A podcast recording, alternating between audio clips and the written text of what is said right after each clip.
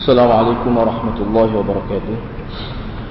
الحمد لله رب العالمين والصلاة والسلام على أشرف الأنبياء والمرسلين نحمده ونستعين ونستغفره. فإن أصدق الحديث كتاب الله وخير الهدي هدي محمد صلى الله عليه وسلم. وشر الأمور محدثاتها وكل محدثات بدعة وكل بدعة ضلالة وكل ضلالة في النار. وقال رب اشرح لي صدري ويسر لي أمري واحلل عقدة من لساني يفقه قولي Alhamdulillah marilah sama-sama kita memanjatkan setinggi-tinggi kesyukuran kerana dengan limpah kurnia serta inayah daripada Allah Subhanahu wa taala maka pada malam ini sekali lagi kita dapat bersama insya-Allah pada malam ini kita nak sambung perbincangan berkenaan dengan hadis yang ke-15 yaitu hadis riwayat daripada Abi Hurairah radhiyallahu anhu yang menyentuh tiga perkara. Dalam hadis ini secara umumnya menyentuh tiga perkara. Pertama sekali berkaitan dengan hifzul lisan jaga lidah yang mana perkara itu telah kita bincang. Dan fakta yang kedua yang terdapat dalam hadis ini berkait dengan memuliakan memuliakan uh, jiran. Dan yang ketiganya memuliakan tetamu. Uh, jadi secara khususnya pada malam ini insyaAllah kita nak bincang berkenaan dengan fakta yang kedua yang terdapat dalam hadis. Uh, seperti mana yang boleh dilihat oleh hadirin dan hadirat. Uh, jadi saya baca sekali lagi hadis ini sebagai peringatan sebelum kita masuk bincang fakta yang kedua iaitu uh, yang disebut dalam hadis fal yukrim jarah. Hendaklah engkau memuliakan jiran. عن أبي هريرة عن رسول الله صلى الله عليه وسلم قال من كان يؤمن بالله واليوم الآخر فليقل خيرا أو ليصمت ومن كان يؤمن بالله واليوم الآخر فليكرم جاره ومن كان يؤمن بالله واليوم الآخر فليكرم ضيفه diriwayatkan daripada Abi Hurairah radhiyallahu anhu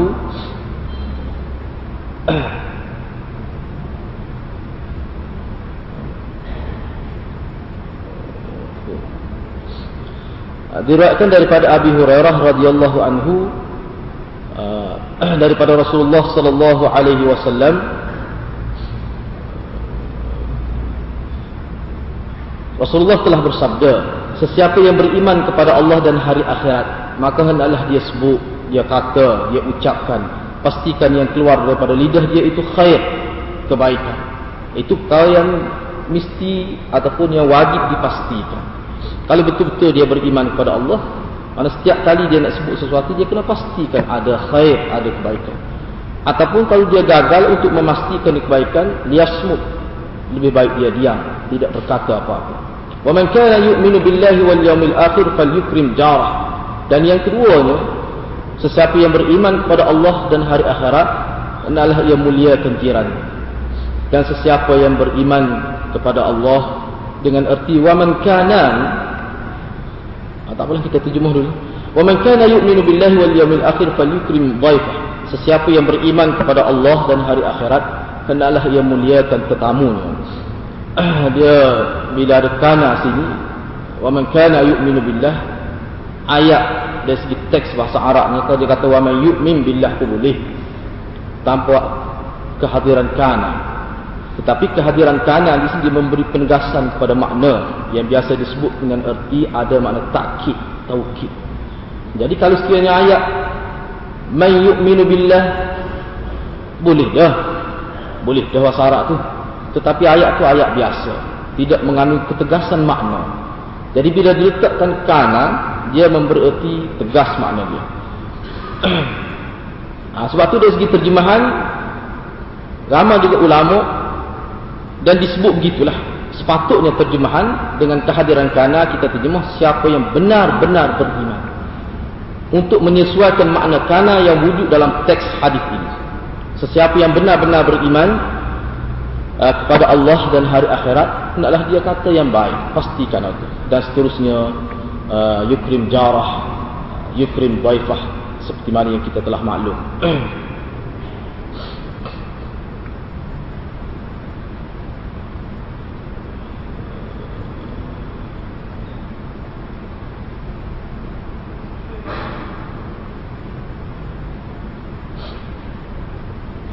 Perkara kedua yang kita nak eh, sebagai sambungan pada hari ini itu berkenaan dengan jiran. Jadi jiran ini adalah perkara yang menjadi perkara yang penting sehingga kalau kita tengok dalam kitab disebut sebagai izamu makanatul jar. Oh, lama juga ulama buat tajuk begitu. Agungnya kedudukan jiran itu. Sehingga diletakkan eh, difokuskan oleh Nabi oleh Islam sehingga dikaitkan dalam kalau kita perhati pada hadis yang kita baca tadi wa man kana yu'minu billah wal yawmil akhir. Mana dikaitkan buat baik kepada jiran itu dikaitkan dengan kalau orang itu benar-benar beriman dengan hari akhirat. Maka dikaitkan memuliakan jiran eh, dengan beriman pada hari akhirat. Itu petanda bahawa perkara ini dia menjurus kepada kesempurnaan iman seseorang. Mana kalau seseorang dia jaga dah benda lain katakanlah dia jaga benda semaya, puasa, zakat dia jaga. Tapi dia terlepas pandang. Dalam bak, buat baik pada jiran maka iman dia itu tidak sampai ke tahap yang dikehendaki. Tidak sempurna lagi. Kerana benda dia, dia terlepas tu benda besar. Benda yang juga dikaitkan dengan keimanan kepada Allah. Beriman kepada Allah dan beriman kepada hari akhirat. Jadi Islam sebagai cara hidup memberi fokus pada setiap perkara yang membabitkan keperluan umatnya termasuk adab hidup berjiran. Kerana selain keluarga, seseorang mukmin diingat supaya menjaga serta memelihara hubungan dengan jiran tetangga. Jadi perkara ini perkara yang universal sebenarnya. perkara baik pada jiran, perkara global, perkara yang orang kafir pun boleh faham. Sebab jiran-jiran ni benda nisbi. Mana jiran tepi rumah kita tu jiran kita lah. Tapi nisbah kita kepada jiran kita, kita dijadi jiran kepada dia. Itu maknanya amrun nisbiyun. Perkara yang dianggap sebagai etibar. Kita melihat dari posisi kita, mana pada tepi rumah kita itu sebagai jiran kita. Tetapi nisbah kepada dia, kita ni, nisbah kepada dia, kita ni jiran dia. Jadi masing-masing mempunyai hak yang sama. Jadi sekarang ini kita nak bercakap dalam konteks kita yang mempunyai jiran. Bahkan mustahil seseorang itu tak ada jiran. Tak nak sama. Tak mungkin dia sebagai makhluk masyarakat yang bersosial tiba-tiba dia kata dia tak ada jiran atau kecuali kalau duduk oleh hutan eh duduk oleh hutan tak terbit ke kawasan manusia. Ha, mungkin jiran itu makhluk lain. Lepas tu kita terlepaslah daripada perbincangan ini dia tu. Ah, mungkin dia termasuk dalam bak lain pula. Ah, bak lain pula sebab ada lah selagi ada makhluk tu tetap ada hukum. Ah, selagi dia mukallaf lah. Waktu biarlah tu tu. Ha, jadi perkara ni ditekan oleh uh, hadis Nabi. Dan kalau kita tengok ayat Quran pun ada beberapa ayat yang menyebut berkenaan jiran. Jadi hal itu insya-Allah kita akan fokus dalam uh, konteks lain ni.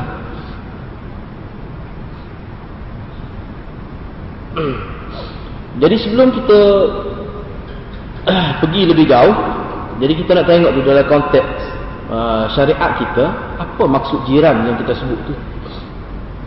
Ini saya ambil satu definisi, definisi yang ringkas. Banyak sebenarnya ulama buat definisi ini, kita ambil yang ringkas untuk kita mudah faham. Hak ini, yang mudah kita faham. Definisi ini adalah penghuni rumah yang berdampingan dan berhampiran dengan anda. Ini ta'arif seperti kebanyakan ulama lah. Walaupun banyak lagi ta'arif-ta'arif lain.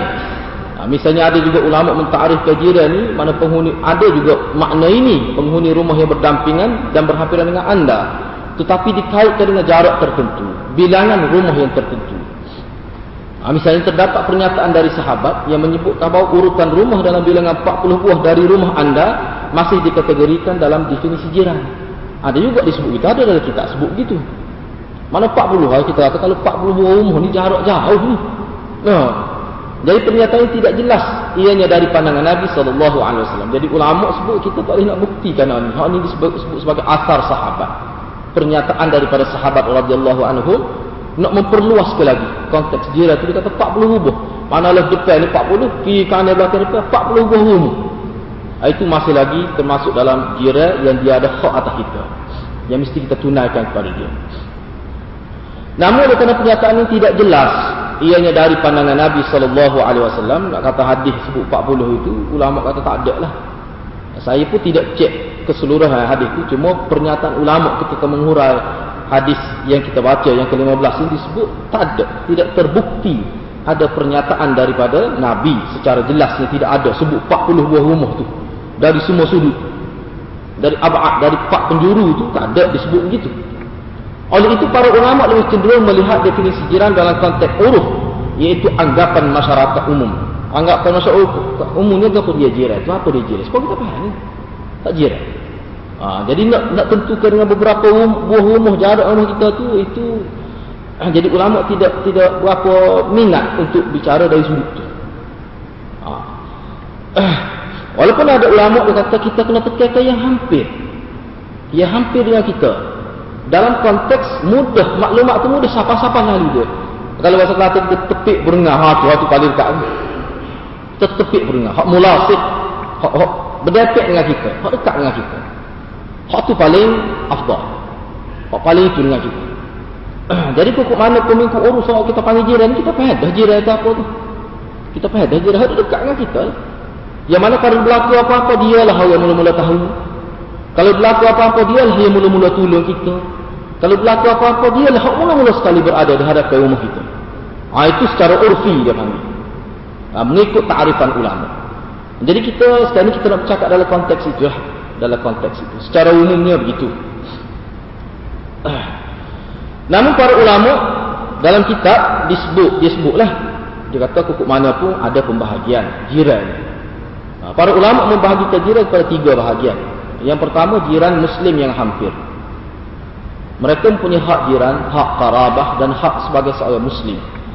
Jadi kalau jiran itu seorang yang beragama Islam dan mereka berada paling hampir dengan kita ataupun dekat dengan kita jadi ketiga-tiga hak, hak jiran, hak kerana dekat itu bukan karabah sini bukan makna karabah dari segi nasab tidak. Karabah dari segi jiran. Karabah jiran ini dia tidak sama dengan karabah keturunan. Qarabah keturunan itu lain. Waktu boleh terima saka, betul bak lain dia kan. Ini qarabah dia tak boleh terima saka. Tapi qarabah dekat. Bila dekat ni hukum mana pun dia kena lebih. Kalau kita nak wis dekah pun tengok dia dulu dalam hadis lain sebut. Ah, itu makna hak dia. Itu makna hak qarabah. Hak jiran, ah sebab kita nak bincang. Hak jiran. Jiran apa yang perlu kita buat pada dia? Lepas tu hak hak dari segi qarabah dia dekat. Banyak dalam hadis kalau kita belajar dalam hadis-hadis kita akan jumpa lah. Dan kita pun maklum perkara itu. Kita nak sedekah, nak berapa ke. Hak mana lebih dahulu? Mula-mula anak beranak, ah, itu karabah dari segi nasab. Karabah dari segi keturunan. Anak beranak kita tengoklah dulu. Lepas tu karabah dari segi jiran. Mana muslim yang berada hampir dengan kita. Ah, kita kena dahulu ke dia apa-apa. Kalau nak Allah apa Allah dia dulu lah. Jangan dia lepas dia, dia kelih mana. No, dia Allah kat orang lain. Ah, itu tak kena dari segi hak Kak di segi karabah tak kena lah. Boleh menyebabkan dia terasa dan sebagainya. Dan hak sebagai seorang Muslim, hak yang umum. Seorang Muslim, apa yang kita perlu lakukan kepada dia dalam konteks umum. Pembahagian yang kedua, mana jiran Muslim yang jauh, yang baik. Al-jarimul muslimul baik. Jiran Muslim yang jauh. Mereka mempunyai hak jiran dan hak sebagai Muslim. Dari segi karabah tak ada. Hak ni, kalau kita tidak buat apa-apa ke dia pun dia tak ada rasa apa. Sebab dia jauh. Tetapi dari segi hak jiran, dia tetap ada. Jiran dalam konteks agama. Jiran dari sudut hati nurani. Hak itu tetap ada. Kena sentiasa doa pada dia dalam hadis Nabi sebut. Nah, kita doa pada dia, itu hak dia. Dan juga hak Muslim kita doa sebab termasuk lakon. Ah, tu. itu secara umumnya begitulah. Hak Muslim adalah apa yang seorang Muslim patut dapat daripada kita, kita kena buat lah doa sekali apa gitu juga jiran kalau kita lalu kena berhenti itu molek menganggap dia tu sebagai jiran hak jiran tak boleh juga buat buat fitnah pada dia mana tetap ada hak jiran tak boleh menyakiti hati dia. Sebab menyakiti hati manusia ni tidak semesti kerana dia duduk dekat baru boleh buat. Zaman sekarang ni zaman teknologi pelbagai cara manusia boleh buat. Ha, situ dia ada hak dia yang perlu kita jaga. Yang ketiga ni saya sebut secara ringkas. Yang ketiga jiran non muslim jiran yang tidak muslim. Oleh kafir lah. yang dimaksudkan non muslim itu mana kafir demi kafir yang tidak harbi. Kafir yang berada di bawah jaga orang Islam. Yang tidak ada nampak secara zahir dia itu bermusuh sehingga nak serang Islam nak memudarat orang Islam tidak ada. Ciri-ciri itu pada dia ini ha, dianggap sebagai jiran non muslim mereka mempunyai hak jiran. Kita kena hormat seperti mana Nabi suruh, suruh supaya kita buat baik pada jiran wajib juga kita buat atas dia. Itu mana hak dia. Apa yang wajib pada jiran kita yang muslim maka wajib juga kepada dia. Sebab dia ada hak juga. Itu maksud hak jiran walaupun dia tidak Islam Manakala sekiranya mereka berhampiran, wajar mendapat hak karabah hak karabah mana didahulukan daripada orang lain. Kena uya apa? Kena uya dia dulu. walaupun dia tidak Islam. Itu secara umumnya begitulah. Ah, secara umumnya begitu. Jadi perkara ini mana boleh dirujuk dalam buku-buku Melayu tu, buku-buku dalam edisi Melayu pun banyak, di kedai-kedai apa saya tengok banyak, kita boleh rujuk sedikit secara umum tu. Secara umum. Ha, cumanya pada malam ni saya nak fokus kepada kenapa Islam memandang serai hak jiran. Apa makna yang ada di sebalik itu. Itu yang kita nak lihat. Kita nak fokus pada kita boleh melihat fenomena ini melalui beberapa sabdaan Nabi sallallahu alaihi wasallam. Jadi kita kalau kita perhati dalam kitab banyak sebenarnya hadis-hadis yang Nabi sebut berkait dengan jiran banyak sungguh. Banyak sungguh. Misalnya, kalau hadis paling ringkas tak, tiga perkata al-jar qabla dar. Ha tu Nabi sebut tu. Maknanya bagi Nabi seseorang nak buat rumah, lokasi yang paling strategik adalah jiran. Yang paling strategik bukan duduk di tepi jalan. Hak tu jalan juga dari sudut tu memang kita boleh ambil kira dari segi strategi tempat tu. Tapi benar yang Nabi Nabi anggap paling strategi, paling baik, ciri yang perlu diutamakan bila nak buat rumah, yang mana kita nak besarkan zuriat kita, anak kita di rumah tu, kita kena lihat dulu jiran. Kena survey dulu berkenaan jiran sekeliling, jiran tetangga kita tu. Al-jar qabla dar. Saya tak mari hadis sini kerana hadis tu yang sebut begitu pun hadirin dan hadirat boleh ingat. Al-jar qabla dar. Oh, jiran dulu sebelum buat rumah tu. Kena tengok jiran dulu.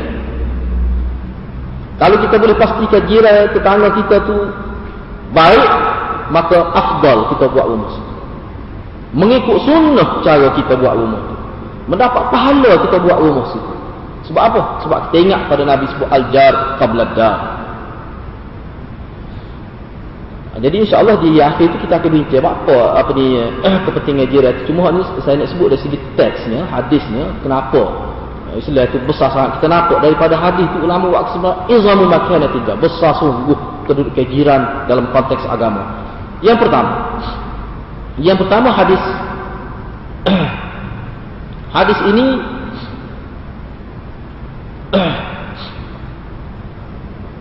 diriwayatkan dalam kitab Bukhari dan Muslim ada sebut. Eh, ada sebut ni. Eh, kita boleh tengok lah. Yang mana kalau dari sudut tengok dalam kitab disebut. Oh, ni ni diriwayat daripada Ibnu Umar dan Aisyah. Saya tidak sebut situ. Ibnu Umar dan Aisyah. Dia kata wan, "Mazala Jibril Mazala Jibril yusini bil jar hatta zanantu annahu sayurithu." Muttafaqun alaih. Tidak henti-henti Jibril memberikan wasiat padaku. Mana acak kali. Dalam syarah sebut acak kali sebut semua. Jibril eh mengingat semua pada Nabi. Supaya baik pada Jibril. Mazalah ni mana ada semua lah peringatan. Tak putus-putus. Itu makna mazalah. Jibril sebut semua padaku.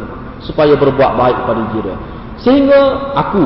Sehingga aku sangka seolah-olah Jibril ini akan memasukkan jiran tetangga itu sebagai ahli waris. Yang ini dapat menjadi hak waris dia. Seolah-olah seolah Jibril itu. Macam anak buah anak dia jiran itu seolah aku rasa begitu pula. Walaupun Jibril ini tidak terikat dengan hukum syarak, tidak terikat dia tu. Kerana dia makhluk yang bersifat sebelah pihak. Yang ini yang sentiasa taat kepada Allah Subhanahu Wa Taala. Tidak terikat dengan hukum. Tetapi Rasulullah kata nak ayatnya beratnya semakin desakkan daripada Jibril supaya Nabi sentiasa ingat seolah pada jiran ini seolah-olah jiran ini anak anak dia seolah-olah mana keturunan dia lah sehingga boleh mempusakai harta itu dia punya ibarat yang Nabi guna nak ayatnya berat ni masalah jiran. Berat ni dalam konteks perlu ambil berat. Kena cakna bak jiran, tak leh. Maka dalam hadis lain dikaitkan juga dengan tak masuk surga menyakiti hati jiran. Tak masuk surga. Ya ni masuk neraka kalau menyakiti menyakiti hati jiran. Ah, jadi hadis tu disebut disebut begitu. Yang mana ulama khususnya syurah hadis pensyarah hadis sebut dia kata maksud hampir-hampir seolah-olah Jibril ni maknanya jiran seolah jadi waris dia untuk dia siapa boleh terima saka dan sebagainya dengan maksud seolah-olah uh, maknanya Jibril ni akan turun wahyu lah akan sebut benda tu. Bahawa Jibril ni akan mewariskan harta dia kepada jiran seolah-olah begitu perhati tidak pun. Tapi cara dia. Sehingga Nabi kata nampak macam begitu maknanya besar lah Siapa diboleh faham itu walaupun dari segi mantuk, dari segi mantuk, dari segi tak, tak ada. Tapi dari segi mafhum yang Nabi fahamnya seolah-olah ada gitu. Dalam hadis yang kedua, dalam hadis yang kedua, hadis daripada Abi Dzar radhiyallahu anhu. Nabi kata kepada dia, Nabi kata kepada dia. Nabi kata kepada dia, "Ya Abu Dzar, idza tabakhta maraq fa'akthir ma'aha wa ta'ahad jiranak." Rawahu Muslim. Ah. Cuma dalam riwayat lain ada disebut daripada Abi Dzar juga tapi daripada riwayat lain. Dia kata yakni Nabi sallallahu alaihi wasallam bersabda, "Inna khalili yang Ibrahim alaihissalam awsani berpesan kepadaku. Idza tabakhta maraqa fa'athir ma'ah thumma anzur ahla baitin min jirani fa'asibhum minha bima'ruf."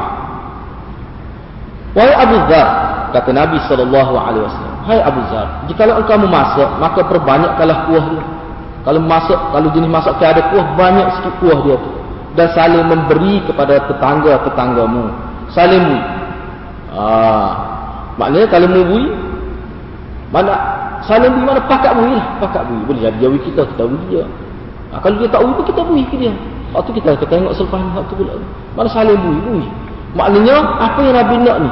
Fikir masalah jiran tu. Fikir masalah jiran. Bila buat kat pihak jiran. Jadi kuah awak banyak sikit. Awak banyak sikit. Ah, supaya dapat nampak lebih banyak boleh dibagi kepada dah. Nabi pesan Nabi. Bahkan dalam riwayat lain juga riwayat daripada Abi Dzar, tapi dari tarikh lain Nabi kata Abu Dzar kata Abu Dzar kata Abu Dzar kata Rasulullah pesan dia, Rasulullah pesan dia. Dia sebut perkataannya Khalili. Bukan Khalilullah tu tidak. Khalili makna Nabi wasallam, kekasih dia. Maka Abu Dhar ni sangat sayang kepada Nabi wasallam. Dia panggil kepada Nabi Khalili wasallam. Dia kata kekasih rapatku, kekasihku, teman rapatku ada cerita padaku dalam bentuk pesan. Sebab lebih kuat saat juga. Bila masuk ke Abu Dhar, eh, masuk masuk ke yang kuah. Marah ni kalau kita tengok dalam syarah hadis sebenarnya ma'al marah.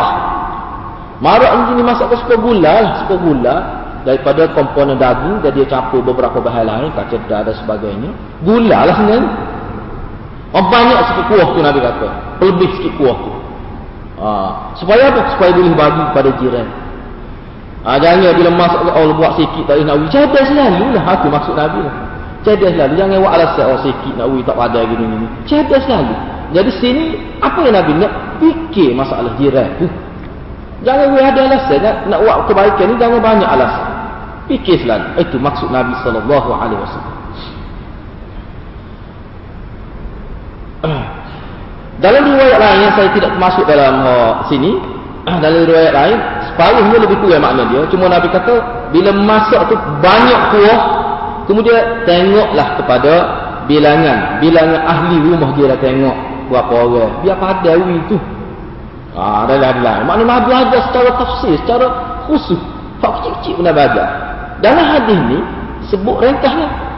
Ha, bui pada jiran gitu. Tapi dalam riwayat lain Nabi sebut, kena tengok, nak bui kena tengok jiran.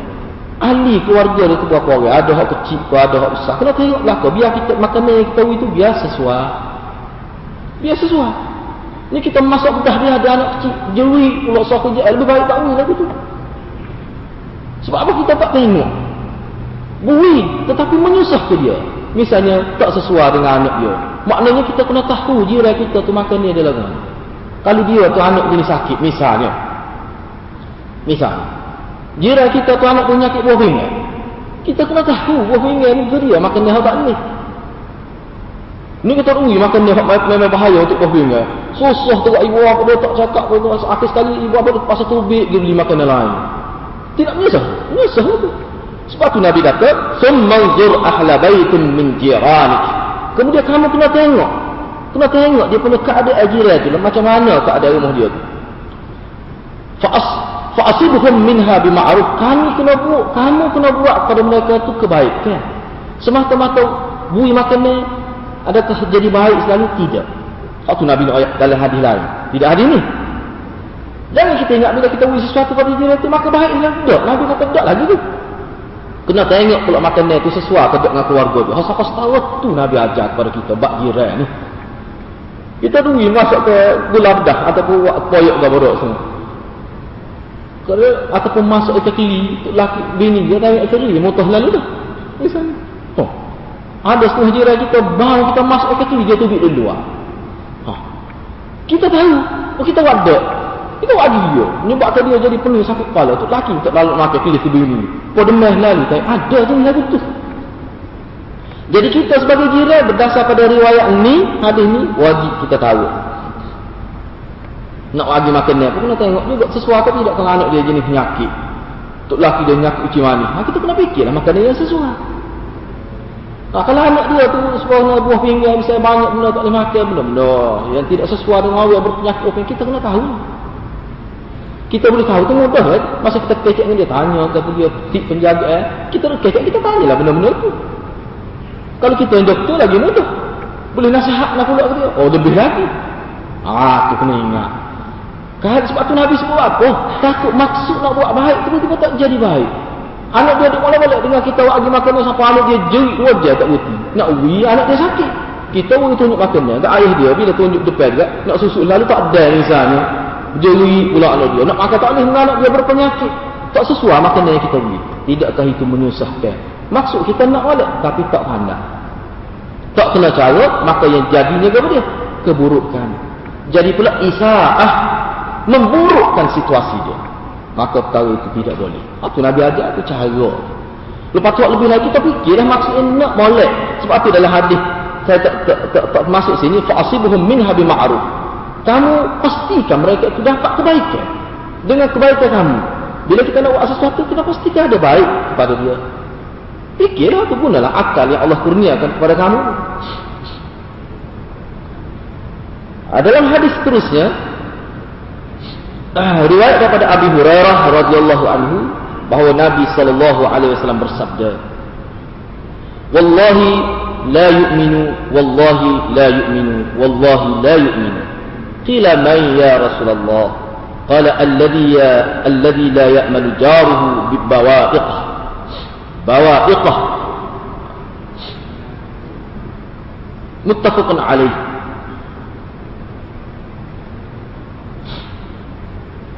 qalu ya rasulullah wa ma bawa'iqah qala syarru wa fi riwayat muslim la yadkhulu jannah sini tak ada eh? la yadkhulu jannah man la ya'malu jaruhu bawa'iqah al bawa'iq al ghawa'il wa syuru yani kejahatan penipuan dan sebagainya. Maksudnya demi Allah Tidaklah sempurna iman. Allah tak panggil beriman dengan sebenar-benar beriman Demi Allah tidak Demi Allah tidak Demi Allah tidak Tiga kali Tidak beriman Allah tak panggil beriman semati tu Allah tak panggil beriman semati Allah tak panggil beriman semati Lagu tu tu bila Nabi sebut tiga kali Wallahi la yu'minu Wallahi la yu'minu Wallahi la yu'minu Sahabat tanya Siapa mereka wahai Rasulullah? Siapa tu yang Rasulullah maksudnya? Siapa berkaitan dengan siapa tu wahai Rasulullah? Rasulullah pun sebut, Baginda sallallahu alaihi wasallam pun jawab, mereka adalah orang yang mana tetangga dia tidak aman dari kejahatan dia. Mana tetangga dia tu tidak aman, makna dia tak jaga kedudukan dia sebagai uh, jiran hak yang perlu dia tunaikan dia tak jaga. Bahkan banyak kejahatan yang dia berikan kepada jiran dia. Maknanya jiran dia tu ada sama lah kelas hati pada dia. Ataupun kelas hati dalam konteks apa sajalah. Ah, ini kena ingat. Tiga kali ulah tu, tiga kali tu berat tu. Seriuslah tu cara Nabi Sallallahu Alaihi Wasallam. Tak beriman yang sebenar. Mana kalau beriman tu tidak sempurna lah. Tidak, tidak sempurna iman dia. Yang mana ah, perkara ni saya nak sentuh sikit dari sudut ni lah. Eh? Mana menyakiti jiran? Luahlah menyakiti jiran. Boleh jadi dengan lidah seperti mana kita sebut dalam fakta yang pertama adalah hati lidah dia tak jaga, kecek menyekit dan sebagainya. Kau itu dosa lah kau.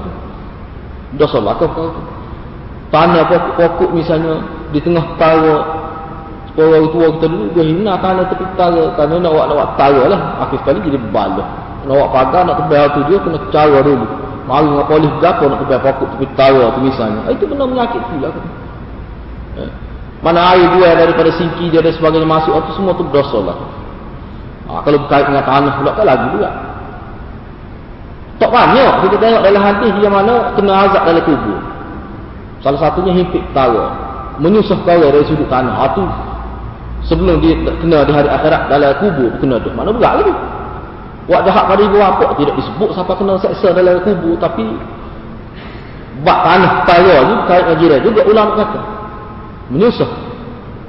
Melebihkan. Jadi makan tanah orang, menyusah orang, kait dengan tanah. Benar ni banyak berlaku dengan jiran, banyak. Kena boleh ingatlah tu. Itu Nabi sebut ni. Jadi perkara ni perkara yang perlu diambil perhatian oleh kita. Jangan kita jaga sudut-sudut tertentu sahaja dari sudut agama. Jangan. Kita kena ingat agama Islam ni adalah agama kehidupan. Yang dia bicara adalah hidup itu sendiri. Tak kira lah 23 tahun kena Nabi bicara semaya puasa saja. Dah. Habis A sampai Z. Bermula daripada masuk bilik air sampai ke tenggara. Nabi sebut. Oh, ini satu sudut kecil saja. Tapi besar pengertian dia. Iaitu dari sudut jiran.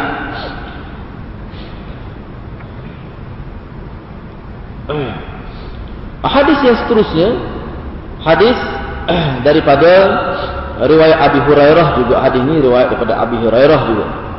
Nabi sallallahu alaihi wasallam bersabda, "Ya nisa'al muslimat, la tahqiranna jarah jari jaritiha jaratiha walau walau firsana sya ya nisa'al muslimat la tahqiranna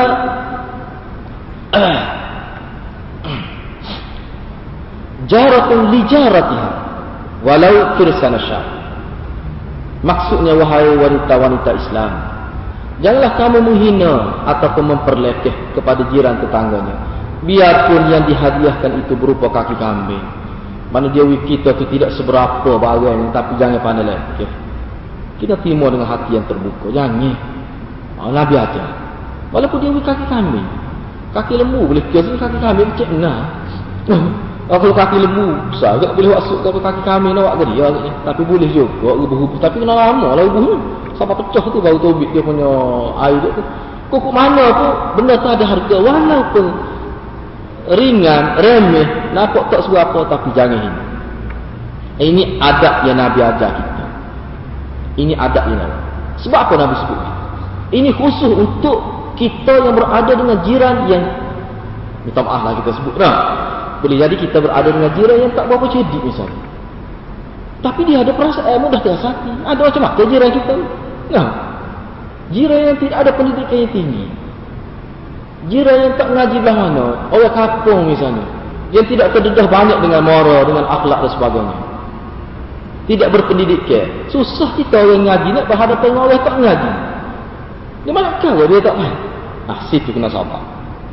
Kena sabar. Kena sabar. Lepas ni saya akan sebut dalam kesimpulan itu berkait dengan ini. Bagaimana ulama melihat perkara ini. Biar pun dia benda tak lah mana. Kadang-kadang ada ke berlaku dalam hidup kita. Kadang-kadang dia rawat lagi tu. Ah, kita sebut tak bukan maksud untuk siapa-siapa. Kadang-kadang wagi gula tu agak bau dah misalnya. Boleh jadi dia tak bau gitu. Kena tak wih gitu. Tak okey lah kalau dia bau dia tak okey. Kita kena anggap baik gitu. Kadang-kadang dia kita tak sejak bang lah. Oh tak habis malam ni perangat. Jangan, jangan kata biar. Jangan kata. Itu ada. Sebab apa kalau kita terima, dia boleh pahala. Kalau kita kutuk dia, sangka buruk dia, ah, boleh rasa. Lepas tu kalau kita menampak kata puas hati, mana kita kufur nikmat. Banyak tahu yang ulama kita, uh, kita kena beringat dalam bab ni. Dia bui, kalau tak sedia tu nampak bui. Mana kita kata, eh, bulan lama, tidak boleh. Kalau lepas-lepas mata, tak habis. Macam-macam eh. Kita boleh kata. Tapi jangan kata biar itu hak dia. Kita tetap kita nak pahala. Bila mari kita hormat. Atas rasa Nabi kita ajar begitu. Maknanya kita boleh pahala. Walaupun dia mari makan buah-buah nampak buruk dia mari ada manusia yang begitu. Pasti orang kalau kita duduk dengan orang yang cemak ke apa, dia wi ke kita tu. Pinggir dengan lapik lagi dengan cara kita tengok pusunya belum mau tengok cara dia begitu. Ada ada juga orang lagi tu alhamdulillah. Bukan semua orang lagi tu. Jadi Nabi sebut kita dalam pelbagai aspek, pelbagai bentuk, pelbagai rupa jiran ni. Saya ada pengalaman. Tok guru saya ada pengalaman. Tengok-tengok ada kadang jiran mari Allah dah dia buah agak sakit pinggang kita. Nak tahan telinga, sakit pinggang. Telinga tu sakit, lah pinggang pun sakit. Lama tak lama. Oh, nak bawa pandang salat dia lagi 15 minit. Tak tersusah kita. No, tak segitu kita ni oh, kena senyum orang jenis tu untuk guru jenis duduk rumah duduk baca kitab mari pun duduk sodah lah. Tengok dia serabut selalu dah. Ah, kalau setara kedua lah kali dan saya sendiri pada malam dia dia mari buah sodah tak silaya takut dia hati. Tunggu kita tebaka. Ke ini kita nak kecek pun tahu tidak kita apa pun lain. Cuba kita gambar lagi mana. Susah orang Kita nak layan. Macam-macam lah. Jadi kita kena faham benda-benda begitu. Nabi secara umum kita guna akal. tu tujuan Allah beri akal supaya fikir lah. Banyak benda dalam hidup ni. Hak tak ngaji di universiti. Bahawa faham sendiri. Benda munasabah tak munasabah tu. Kewajaran. Tu kena ambil kira. Nah, jadi tahu tu kena beringat. Uh, jadi secara kesimpulan saya nak sebut secara ringkas Islam menekankan hubungan baik sama tetangga demi melahirkan suatu kehidupan harmoni dalam masyarakat. Mungkin barang yang, yang kita sedekah atau berikan kepada jiran kita tidak seberapa tetapi nilai ganjaran pahala di Allah amatlah besar, sangatlah besar. Kita berilah. Cuma kena ingatlah. Dalam konteks ini kesimpulan saya buat ni maknanya dalam sebut dalam kitab lah pokok mana pun walaupun begitu kedudukan dia kita sebagai orang yang nak beri pada jiran kena ambil kira barang tu kena ambil kira. Jangan minta begitu lah, kita nak tengok dia. Allah tak apa. Benda Nabi kata kalau orang buat lagi setahun mana benda tak lahana pun kita sebagai penerima ni jangan mana ni. Kita pun buat hak kita. pun buat lebih-lebih kurang. Soalnya tak ada dia kita kena tengok lah lain pula. Nabi kata kalau uwi uwi kita saya apa maksud tu? Mana kita bagi yang bui pula sudah dapat pahala ni. Kok tadi orang menerima sudah dapat pahala tu. Ni kita yang bui pun ada disiplin dia. Sebab itulah ulama kata setiap amalan agama dia ada dawab, dia ada dabit dia, dia ada disiplin dia, dia ada adab dia. Baru boleh pahala. Kita kata mari masjid ni tak ada siapa nafi, mari masjid ni memang tempat ibadat khusus boleh pahala. Yang mana semaya Jumaat, semaya di rumah Jumaat dengan semaya masjid tak sama dalam hadis tu. Kita maklum lah kuat tu. Tetapi nak boleh mari masjid dapat pahala hak lebih kita semua tu, ya ada cara dia langgar waktu kali disiplin besar jangan menyakiti orang lain. Juga penghuni masjid itu tetamu Allah jangan menyakiti dia. Sebab tu Nabi laya tubuh berbau mulut berbau dan sebagainya. Nabi laya Nabi laya tu Nabi laya duduk alik belakang misalnya sebab apa? Takut orang jadi susah nak mari pasal kona nak mari duduk kisah kita duduk belakang mengganggu orang. Kita biar kesah dekat kasut. Itu semua ada-ada kalau nak kelebihan mari masjid wajib jaga disiplin tu. Baru boleh. Kalau tidak tak ada kelebihan mari masjid Misalnya selipar yang kita jirik. Kita boleh tak jirik selipar yang. Tak tapak kaki, tapak selipar kita ni, semua kita pijak. Lepas kita pijak selipar yang. Siapa ulama sebut tu, hak tu pun dosa tu. Kalau boleh elok. Kecuali siapa kata umum baluar, benda tak boleh elok. Ramah sangat hari Jumat. Tapi kalau boleh elok, elok. Atau atas kita. Baru boleh kelebihan mari masjid. Saya tak ingat lama dah macam bab masjid ni kalau Imam Ghazali kita dengar bab anak-anak bising ni masjid ni. Ha tu penyakit dia. Pokoknya duk serpai nak kerja bawa anak tak belakang anak tu ni mana tahu apa. Duduk rumah tak nak kata tak nak masjid. Pula tinggal jauh tu mau jarak berapa sah tekah dengan dia. Anak duk bising tu paling pahala pok semaya. Bahkan Imam Ghazali kata salah satu penyebab jadi kerah hati masyarakat membiarkan anak-anak yang masih dalam peringkat tak boleh tahu aku duduk bising di masjid itu salah satu penyebab masyarakat kita jadi kelah hati kata Imam Ghazali. Sebab apa? Sebab tempat ibadat ni dia kena lebih dari tempat lain kita kena jaga. Dia ada disiplin khusus ni tempat ibadat ni. Jangan duduk biar. Ni sekali semaya Jumaat rasa para nak semaya pun tak boleh. Ha, dia kena beri lah tu. Ha, tu menyakiti juga. Walaupun tidak buat dia dah. Tapi kena jaga. Mana budi yang dihulurkan akan mencetuskan nilai kasih sayang sesama manusia. Oleh Uh, oleh sebab itu Jibril selalu berpesan pada Nabi sallallahu alaihi wasallam di mana dalam hadis yang kita sebut tadi dan tidak sempurna status iman seseorang seandainya tidak berbuat baik pada jiran. Tak sebut ayat lah lain dia buat kalau bab jiran dia terlepas pandai tak sempurna juga keimanan. Itu mahkam hadis kesimpulan hadis. Jadi jangan kita jadikan alasan sibuk kerja, waktu balik tak menentu dan sebagainya sebagai alasan menepi ke tanggungjawab terhadap jiran. Karena pasti ada cara bermesra dengan diri yang tinggal di sebelah atau berhampiran rumah kita. Senyum atau melambai tangan itu sudah memadai untuk memberitahu diri kita mengenali mereka. Buatlah apa saja. Supaya kau jumpa dia hang teka, tak apa ni. Tok guru saya sebut dia hang teka tu niat hang tu salah. Tak apa. Hang tu assalamualaikum dalam kata. Dia tak dengar dengar pun. Nak yang jiwa kita nak kebaikan pada dia, tak apa tu. Ah, kita kita anda tu begitu. Jadi kehidupan berjaya secara positif seperti dianjurkan. Kehidupan berjaya secara positif seperti dianjurkan oleh Islam mampu mencegah jenayah dalam masyarakat setempat. Ini kerana semua pihak harus mengambil berat dan saling membantu.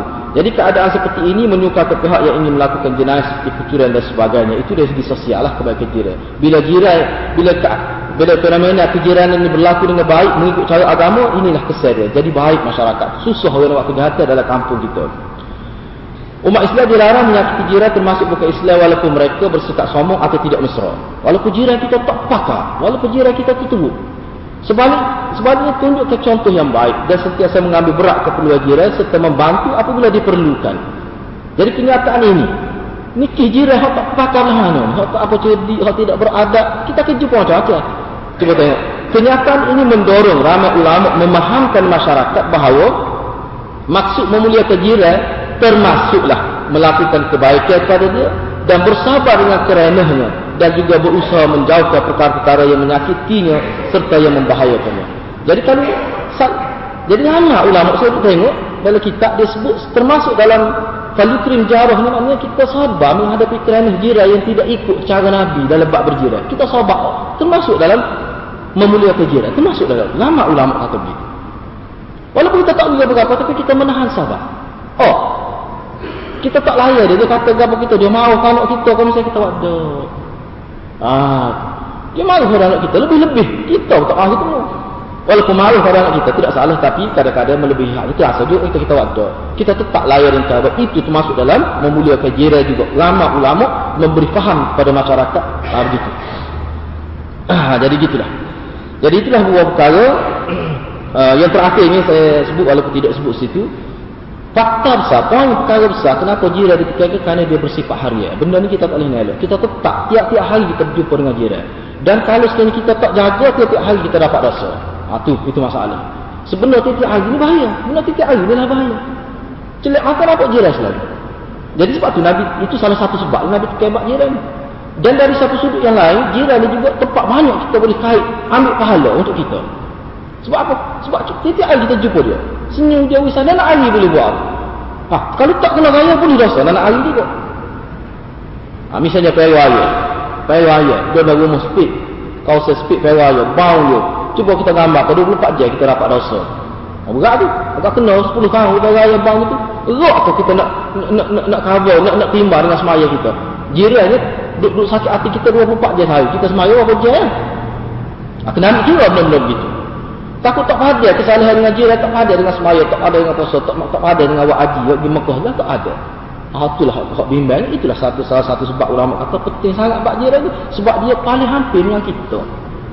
Ah, ah jadi itulah perkara yang saya rasa boleh saya boleh berkongsi dengan hadirin dan hadirat dalam bak jiran ni. Jadi sama-samalah kita mengambil perhatian terhadap hadis-hadis sebegini dan hak inilah yang Nabi ajar kepada sahabat dia dan sahabat dia ikut sahabat dia tekan. Hak ni kalau kita nak tekan pun sahabat. Hak ni lah benda kita kena tekan. Salah satu benda tekan. Jangan duk tekan benda Nabi tak tekan. Jangan duk habis putih dari benda tak suruh habis putih. Jangan. Tekan bab ni. Ini kadang-kadang benda Nabi tak tekan. Kadang-kadang sekali Nabi buat dalam hidup. Sahabat betul buat kita buat hak tu. Seolah hak tu besar lah misal. Ha, hak ni, hak ni besar. Ha, buat, jaga. Ha, jadi setakat itulah. Wabillahi taufiq Wassalamualaikum warahmatullahi wabarakatuh. Oh.